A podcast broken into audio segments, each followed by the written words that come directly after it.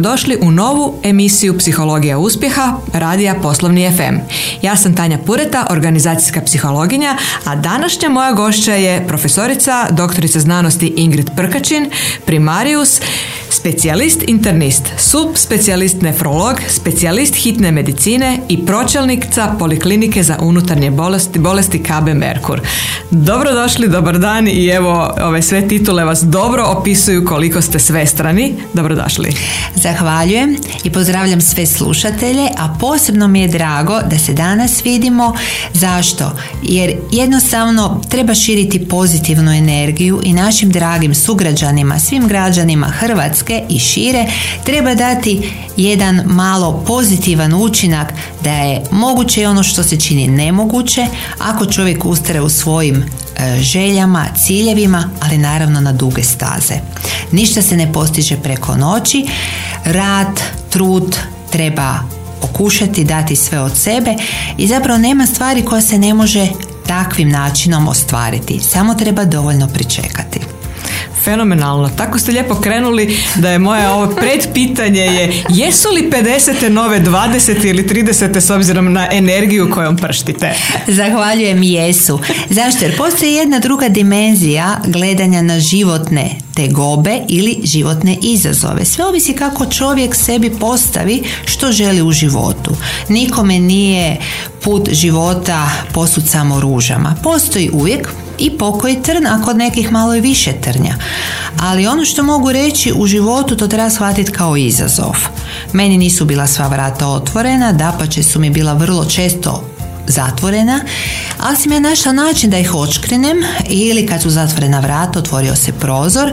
Znači jedan stav koji na taj način zapravo brusite sebe, sebe činite kvalitetnijom osobom jer nije čovjek sretan onaj koji sve ima, već onaj koji zna prepoznati što je njemu bitno u tome. Tako da mislim da postoji velika mogućnost rasta i rada na samome sebi i da stalno tražimo nekakvu sreću izvan sebe, a da treba naći pokrenuti se prvo iz vlastitih snaga. Sjajno. Evo upravo u tome i ide ovo prvo pitanje. E, naime, kako je uopće došla ideja da vi dođete u emisiju Psihologija uspjeha? Kad se dođe u vašu polikliniku, ja sam imala priliku u jednoj teškoj okolnosti doći prošle godine do vas, odmah se osjeti jedan neobičan mir i sklad te iznimna uigranost svih članova vašeg tima, unatoč stvarno velikom broju pacijenata s teškim tegobama ja kao organizacijski psiholog znam da te doživlje visoke pozitivne energije teško se može postići u timu bez sustavnog predanog rada voditelja. Kako to uspijevate? Koja je vama formula uspjeha ili psihologija uspjeha da imate tako jedan fantastičan tim, a stvarno su iznimno teški uvjeti? Je, točno je. Zahvaljujem prije svega na svim tim pohvalama. Ja moram reći, stvarno imam veliku sreću da radim sa izuzetnim ljudima u hitnoj internoj poliklinici KB Merkura. E, naime, to su sve osobe koje su prošle edukacijski niz radilišta koji su u najboljim godinama života. Ne mogu reći da smo e, jako mladi, a smo u najboljim godinama života i doista znamo cijeniti e, svaki dan i radimo da našim bolesnicima i nama samima jer jednog dana svi mi možemo biti bolesnici nastojimo pružiti onakav ugođaj kako bi mi htjeli da se s nama postupa. Ja doista moram reći da medicinske sestre i tehničari na čelu sa našom dragom glavnom sestrom Marijom Požgaj su izuzetan tim. Izuzetno organizacijski posložen i ugrani, kako bi rekla, djelatnici i nema to da ja nešto neću napraviti. Ako je gužva, ja vozim pacijenta na rengen. Nema nije to u opisu moga posla. Ko će napraviti ovo, ko će napraviti ono. Znači, ono što je naš zadatak je, a i naš kako bih rekla, uh, onaj poriv zbog koga smo i počeli ovaj posao raditi, pomoć drugome, a ne nastojat dokazati da mi nešto znamo ili dokazati da smo mi netko i nešto. Pomoć pacijentu na najbolji način koji možemo, koji umijemo i zato mogu stvarno reći sve hvale našim svim dakle dijelovima tima, a to postoji od spremačice pa do mene koja sam na kraju jer lanac je toliko jak koliko je najslabija karika jaka. Znači treba poštivati sve članove jer bez gospođe spremačice ko će pospremiti dakle našu polikliniku kad dođe gospodin koji je malo previše popio, pa je alkoholičar, pa se zaboravi u nekim stvarima, da ne govorimo da se uneredi, znači to netko treba pospremiti, počistiti, da bude spremljeno za drugog pacijenta jer vrlo je velika frekvencija znači kod nas dolaska, odlaska i nitko ne bi smio osjetiti taj problem a upravo je tu važna funkcija znači te gospođe na koju vrlo često se zaboravi kao jednog važnog čimbenika. Također i u salama bez spremačica ne može funkcionirati, ne može teći program. Zato mislim poštivanje i međusobno uvažavanje svih nas u tom lancu zbrinjavanja ili putanji e, zapravo omogućuje taj kontinuum kvalitetne zdravstvene zaštite. Da li se vaši članovi tima osjećaju poštovano i cijenjeno? Kako im to pokazujete? Očito ih hvalite, sad ste ih pohvalili ovako javno. Ja vjerujem da su pohvale svakodnevne.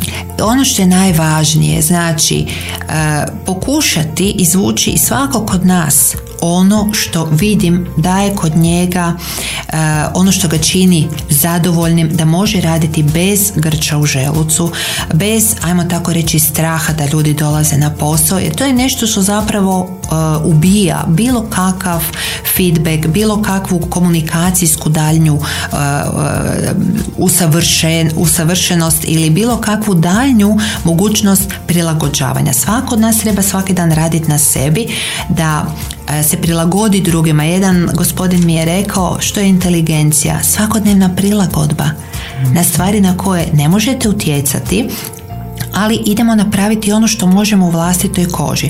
Tako da stvarno naša ekipa moram priznati i da su izuzetni djelatnici i psihološki profil tih ljudi, stabilne osobe i žele pomoć drugome i nikome nije ništa teško.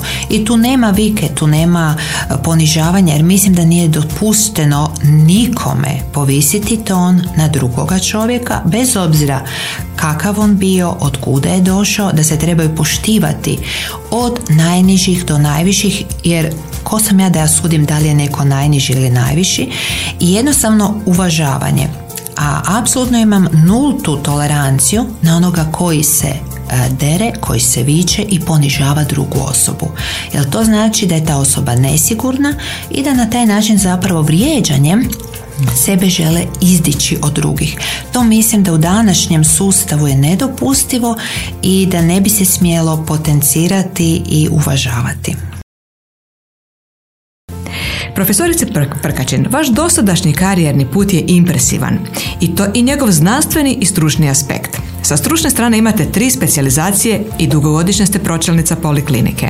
Kako ste se odlučili baš za takav put, baš za te specijalizacije? Kako to da volite bubrege? Obožavam. Obožavam. Koja je bila vizija? Je li to bila vizija unaprijed ili se ona razvijala vremenom? Evo, opišite nam. Zahvaljujem. Uh, ono što moram reći, uh, za mene su bubrezi najvažniji organ ili organi. Znači neko može imati dva bubrega, neko tri, a neko jedan. Ali ono što je, bubrezi zapravo čine usklađenost cijelog organizma. Oni su izuzetno bitni za zdravlje ne samo srca, već svih organa. Znači, kako bi rekla, ne možemo pacijenta ili osobu koja nam dođe, da se tako izrazim, jer ne znamo još da li je pacijent dok ne vidimo i ne napravimo obradu. Znači, osoba kad dođe ne možemo ju dijeliti ja liječim samo bubreg ili ja liječim samo srce ili ja liječim desnu nogu ili znači određeni dio tijela. To je sve povezan sustav. Znači, krvotok opskrbljuje jedan krvotok opskrbljuje sve organe. I uglavnom su bubrezi ti koji se većinom žrtvu da održe adekvatan ili pravilan protok kroz srce i kroz mozak. I oni zapravo uzrokuju i posljedice su i visokog tlaka. Znači možemo reći da zapravo bubrezi izuzetno imaju ulogu u harmonizaciji cjelokupnog zdravlja organizma. A kako je zapravo moj put kretnuo prema bubrezima, znači evo imala sam sreću da sam e, kao jedan od najboljih studenata prije vremena e, završila medicinu i zapravo je taj važan kontinuum ulaganja i rasta jako bitan. Da sam preskočila jednu stepenicu ne bih mogla možda toliko napraviti u svom dosadašnjem tijeku i, i dakle stručnom kako bi rekla usavršavanju. Došla sam kao znanstveni novak 88. u kliničku bolnicu Merkur Došla sam na urologiju, e, izuzetne ekipe tada bila profesor Hromatko je bio moj prvi dakle šef koji imao 300 specijalizacije, tako da u to vrijeme on je meni zapravo bio ideal.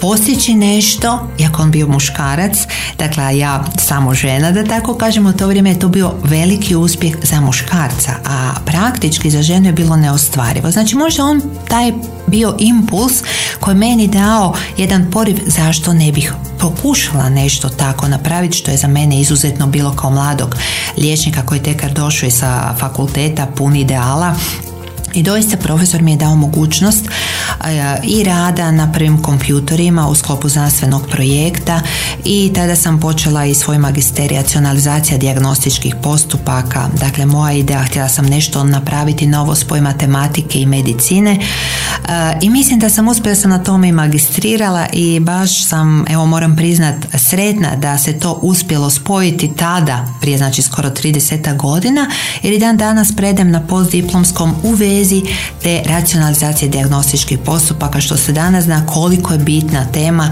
i posebno u međunarodnim uvjetima koliko se gleda na tu e, zapravo razinu cost benefita, učinkovitosti u današnjim mjerilima moderne medicine. Tako da evo, zahvaljujem profesoru Hromatku koji je bio moj prvi, kako bih rekla, taj ideal kojem sam nastojala težiti. I naravno svim kolegama i profesoru Deškoviću koji je bio šef tada kirurgije, jer urologija je bila i, i, i kirurgija zajedno. To su iznimni bili stručnjaci, iznimni ljudi koji su znali prepoznati u nama mladim ljudima koji su tek na početku karijere nešto što će ih, ajmo tako reći, usmjeriti prema nečemu.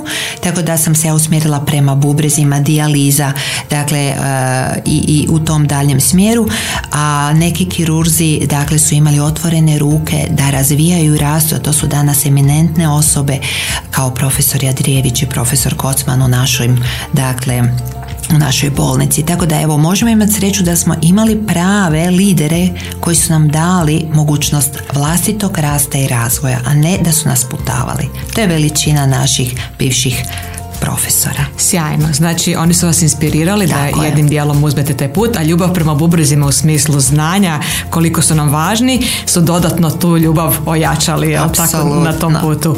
E, super, vi ste danas stvarno stručnjak i za visoki tlak i za, borbu, za bubrege. E, znam e, puno pacijenata koji, koji su stvarno sjajno riješili, odnosno stavili pod kontrolu svoje bolesti zahvaljujući vama. Internet je prepun zapravo krasnih pohvala vezano za vas. Zahvaljujem svima.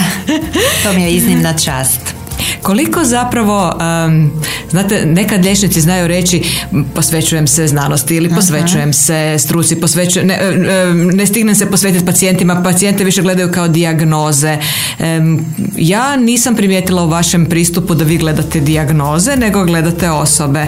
Koliko, kako je to, otkud vam to i kako ste uopće napravili takav pristup i koliko zapravo je, mislite da je važno da ljudima pristupate pacijentima kao ljudima?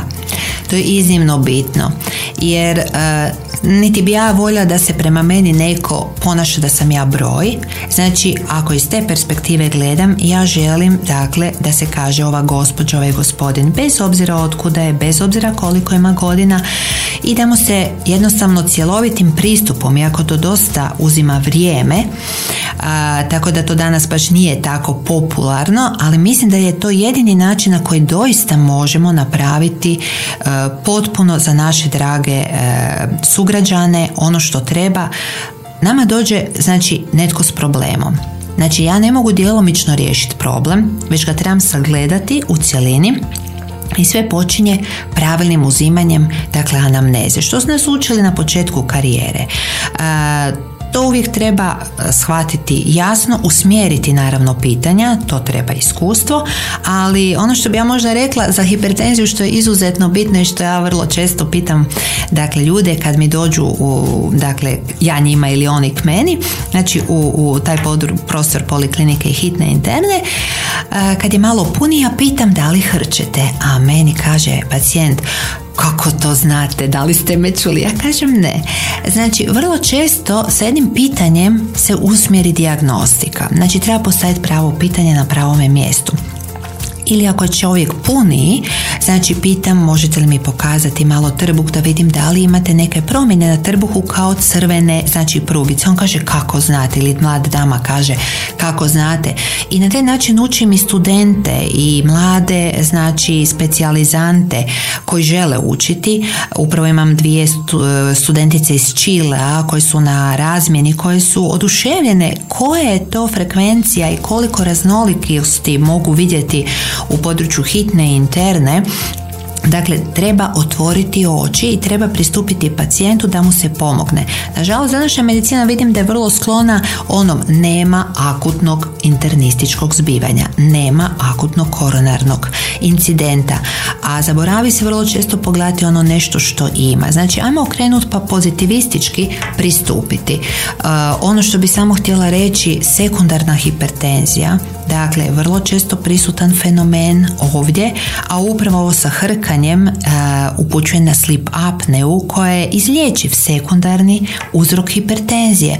Ili ako na trbuhu postoje te crvene prugice, ako se ne pogleda pacijent, naravno se ne može usmjeriti dijagnostika, znači nakon anamneze treba pogledati pacijenta, to je vrlo brzo. Ako znate što treba tražiti, onda takav pacijent ide na dodatnu endokrinološku obradu.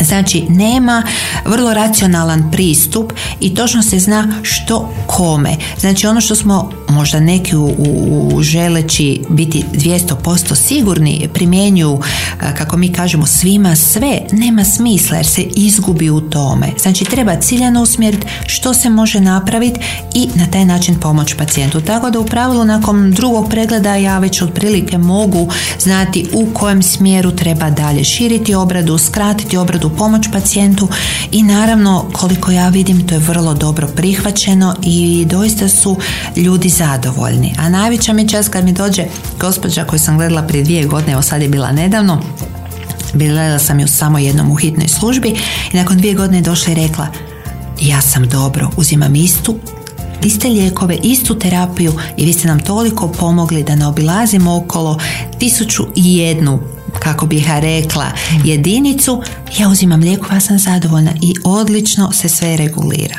Eto. Sjajno, hvala. Profesorice Prkačin, e, osim ove ljubavi za bubrege, vi imate i specijaliz, specijalizaciju iz e, hitne medicine. Je. kako je došlo do te ljubavi ili kako taj spoj funkcionira? Otkud hitna? E, ono što je fantastično da čovjek ima u medicini mogućnost stalnog razvoja, nadogradnje naravno ako želi i e, kad čovjek dosegne određenu razinu da kako bih rekla mjere u određenoj struci, doista u Hrvatskoj mi imamo veliku mogućnost rasta i razvoja i to je fantastično. U drugim strukama i drugim državama baš to nije tako jednostavno jer se sve plaća. Kod nas je ipak to mogućnost vrlo, vrlo povoljna.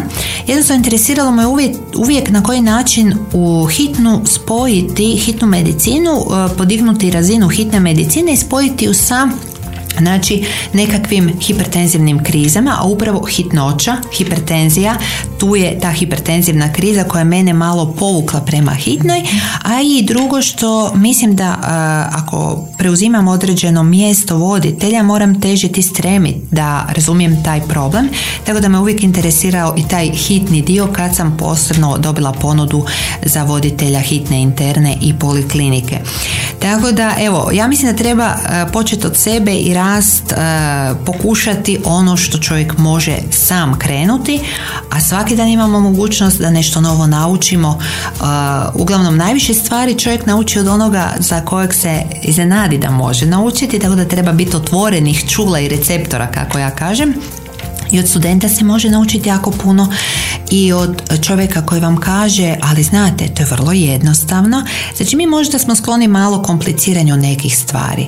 Treba jednostavnim rječnikom objasniti našim, dakle, ljudima koji su bolesni na jednostavan, pristupačan način. A vrlo često se govori u kraticama, vrlo često se govori u nekim čudnim jezičnim formama gdje zapravo ljudi su zbunjeni. Na jednostavan način objasniti zašto vi trebate uzimati cijeli život lijek. I onda imate suradljivog, s druge strane pacijente. To je partnerski odnos. Nema tu naređivanja.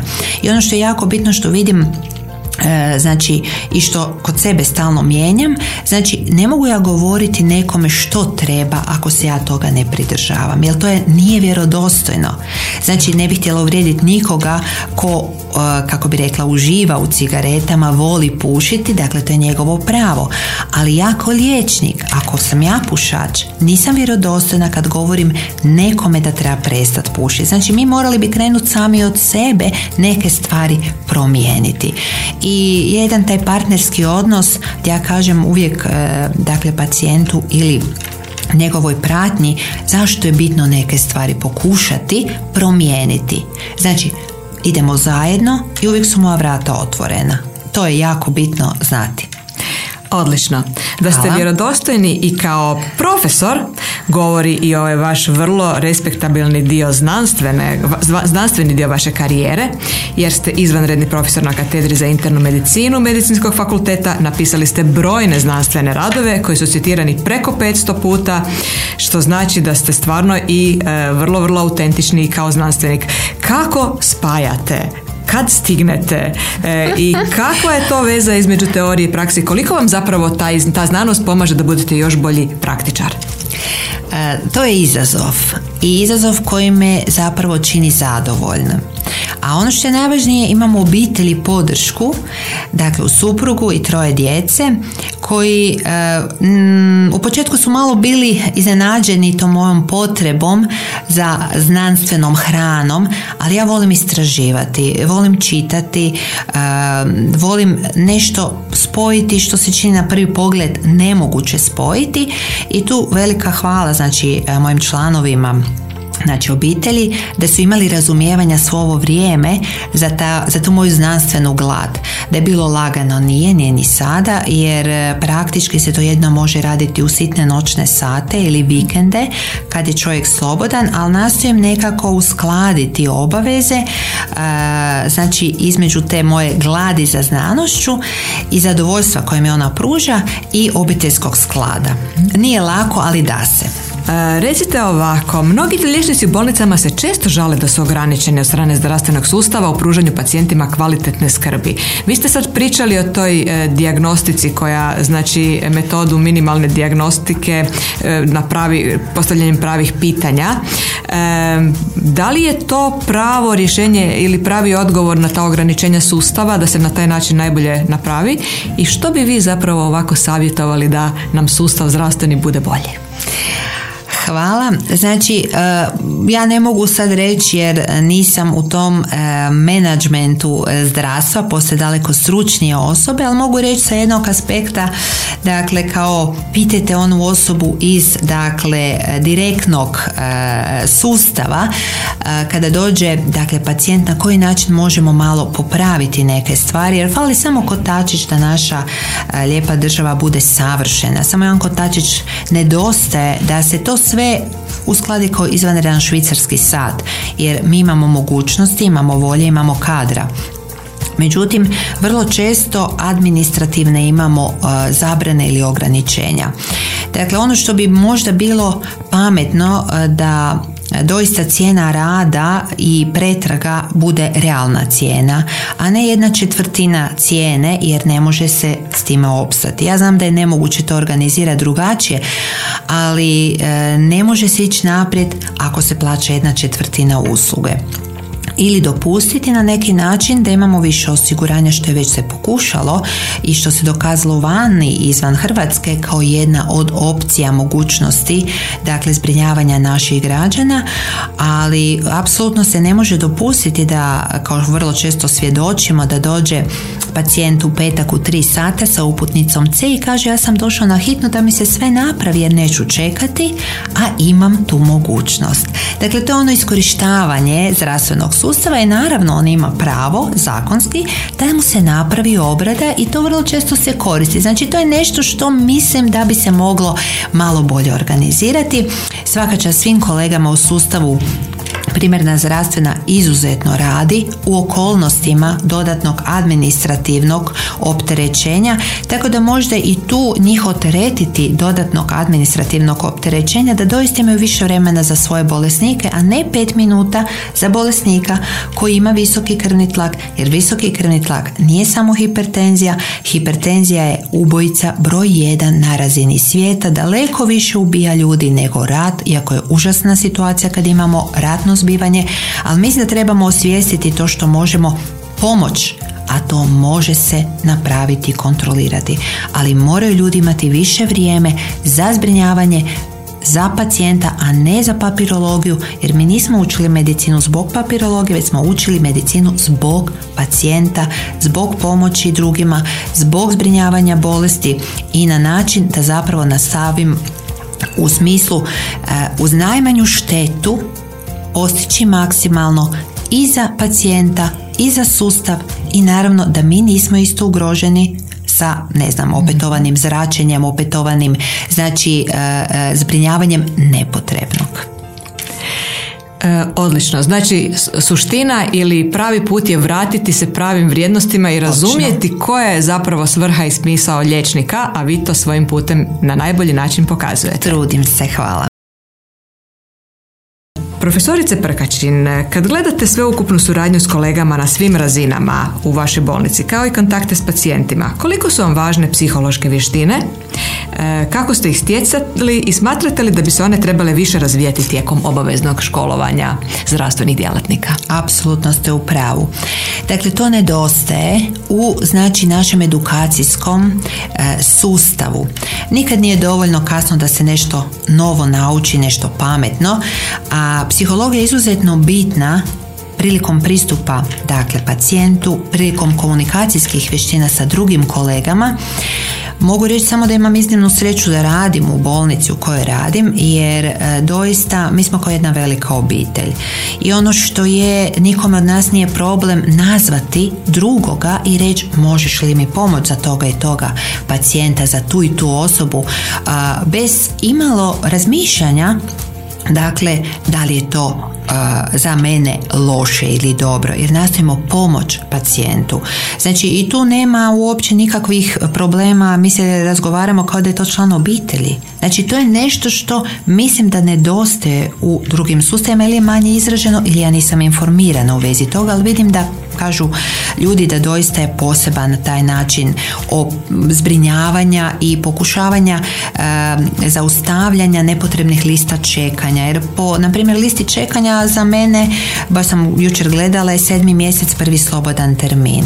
Dakle, to je jako daleko. Znači, onda što mi radimo? Mi nastojimo omogućiti dakle, ljudima da dođu ranije, naravno na uštrb toga, kod nas nema pauze. Znači kod nas nastojimo zbrinuti što je moguće i napraviti posao da olakšamo našim dragim sugrađanima, a jednog dana i možda samim sebi na taj način. Ali to znači da mi dajemo kod sebe i na sebe malo još veći presing, ali nema druga ako želite napraviti posao kako treba, a koji je vrlo zahtjeva naravno. E, profesorice Prkačin, koliko je danas medicina zanimljiva mladim ljudima? Koliko ima tako ljudi sa takvom strašću koji pristupaju poslu kao vi? I evo, što bi poručili mladim kolegama kako da se tako zaljube u medicinu da bi i dalje ovako uspjevala kao što ju vi lijepo vidite u svojoj viziji? E, hvala. Pa ono što je najvažnije je naći nešto što će čovjeka u bilo kojem poslu, pa tako u medicini, dakle, držati sretnim, biti mu izazov, e, stremiti prema nečem. Jer zapravo, kad čovjek nađe taj izazov koji ga ispunjava i koji mu čini zadovoljstvo, onda nema stvari koja se ne može napraviti, treba samo posložiti malo kockice, kako ja kažem, medicina je jedan veliki puzzle. I tako učim studente i zapravo vidim da mi dolaze nakon 10 godina i kažu točno imali ste pravo.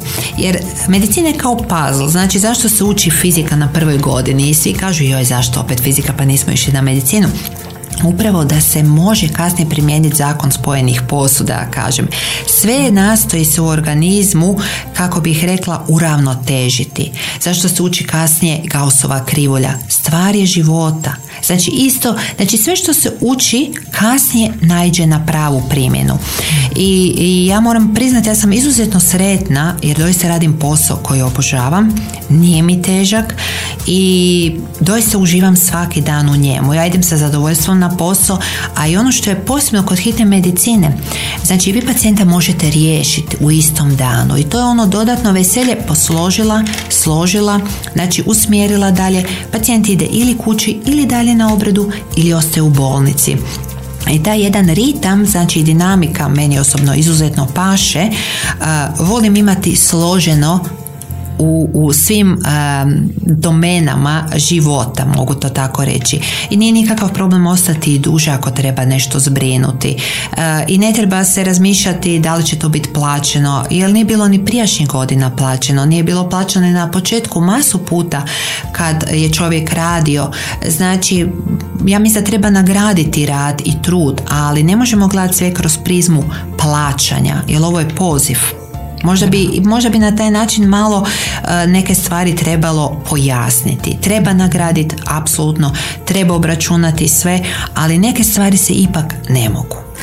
Tako je, a da vi medicinu doživljavate kao poziv, govori i e, to da ste aktivno uključeni u brojne javnozdravstvene aktivnosti. Ova prva koja sad slijedi je 12.3. vezano za svjetski dan bubrega koji će, koja će biti na trgu. Evo, pa ja vas molim nešto o toj aktivnosti, zašto je važna, koje će se poruke odaslati? Hvala. Naravno, u, znači, u sklopu sa nefrološkim društvom e, dijalize, transplantacije Hrvatske zadnjih pet godina organiziram kao znači taj organizacijski dio stručnog dakle edukaciju, javno-zdravstvenu akciju na trgu Bana Jelačića. To je znači svaki, svake godine drugi četvrtak u trećem mjesecu upravo zato što zapravo je vrlo mala spoznaja o bubrižnoj bolesti. Kronična bubrižna bolest ne boli. Kronična bubrižna bolest je uzela u svjetskim razinama sve više dakle maha i zapravo mislim da nam fali i nedostaje jedan pristup na koji način možemo napraviti preventivne mjere. A upravo edukacije, zašto smo mi ovdje danas, je pružiti pravu informaciju. Prava informacija zlata vrijedi, posebno u vašem poslu, pa tako i u našem. Znači, pružiti našim dragim građanima pravu informaciju na koji način se može kronična bubrežna bolest koja ima pandemijske, dakle, razine na razini svog svijeta i razvijene, nerazvijene zemlje, pa smo eto i mi tu u Hrvatskoj, za zaustaviti, prepoznati, e, na koji način se može izliječiti.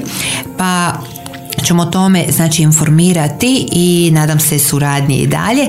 Znači na trgu Bana Jelačića a dan kasnije e, ćemo govoriti zapravo na simpoziju. Imamo stručni dio u Hrvatskom liječničkom zboru od 14 sati do 18 sati. O važnosti ove godine su prevencija bubrežne bolesti primarna, sekundarna i tercijalna.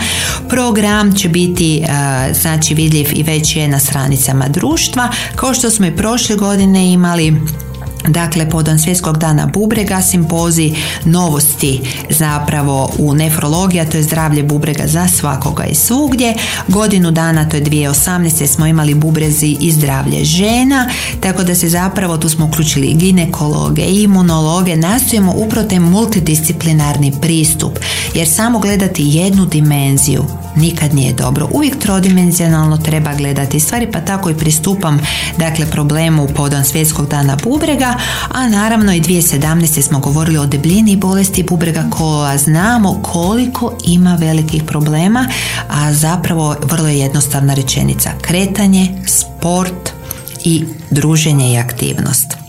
Da li su to e, ujedno i neke formule, odnosno tajne uspjeha kako ostati zdrav koje ste upravo sad rekli? Apsolutno.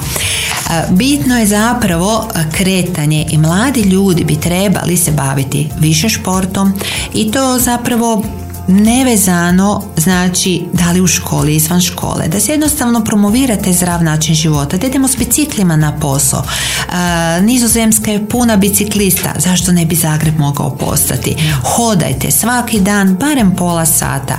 Znači ono što ja nastojim propagirati, svojim primjerom pokazati. Svaki dan nastojim hodati 20 minuta, znači od kuće do posla i nazad. Znači to je jedan način na koji možete sebe zapravo uh, pokazati zašto ne bi mogao ja kao i ona ili ja kao on. Ono što je jako bitno, znači e, jedan zdrav način života zdravom hranom, a zdrava hrana je e, malo, malo traži vrijeme, znači treba one naše stare navike kako su naše stare bake kuhale, variva i juhice, a polugotove proizvode što manje, naravno uvijek se može pojesti, ali nastojate neke vratiti vrednote koje mi imamo i koji se ne treba odricati. I naravno kretanje, to je što danas vidimo da mlada generacija možda zaboravila, vezana sa kompjuterizacijom, vezana sa znači svim mogućim gadgetima kako kažemo, ali njih samo treba usmjeriti i dati im pravi izazov pa će oni krenuti u tom smjeru. Profesorice Prkačin, puno vam hvala što ste bili gošće emisije. Hvala, hvala na super savjetima i čujemo se nekom drugom prilikom. Zahvaljujem. Doviđenja. Doviđenja i pozdrav svima.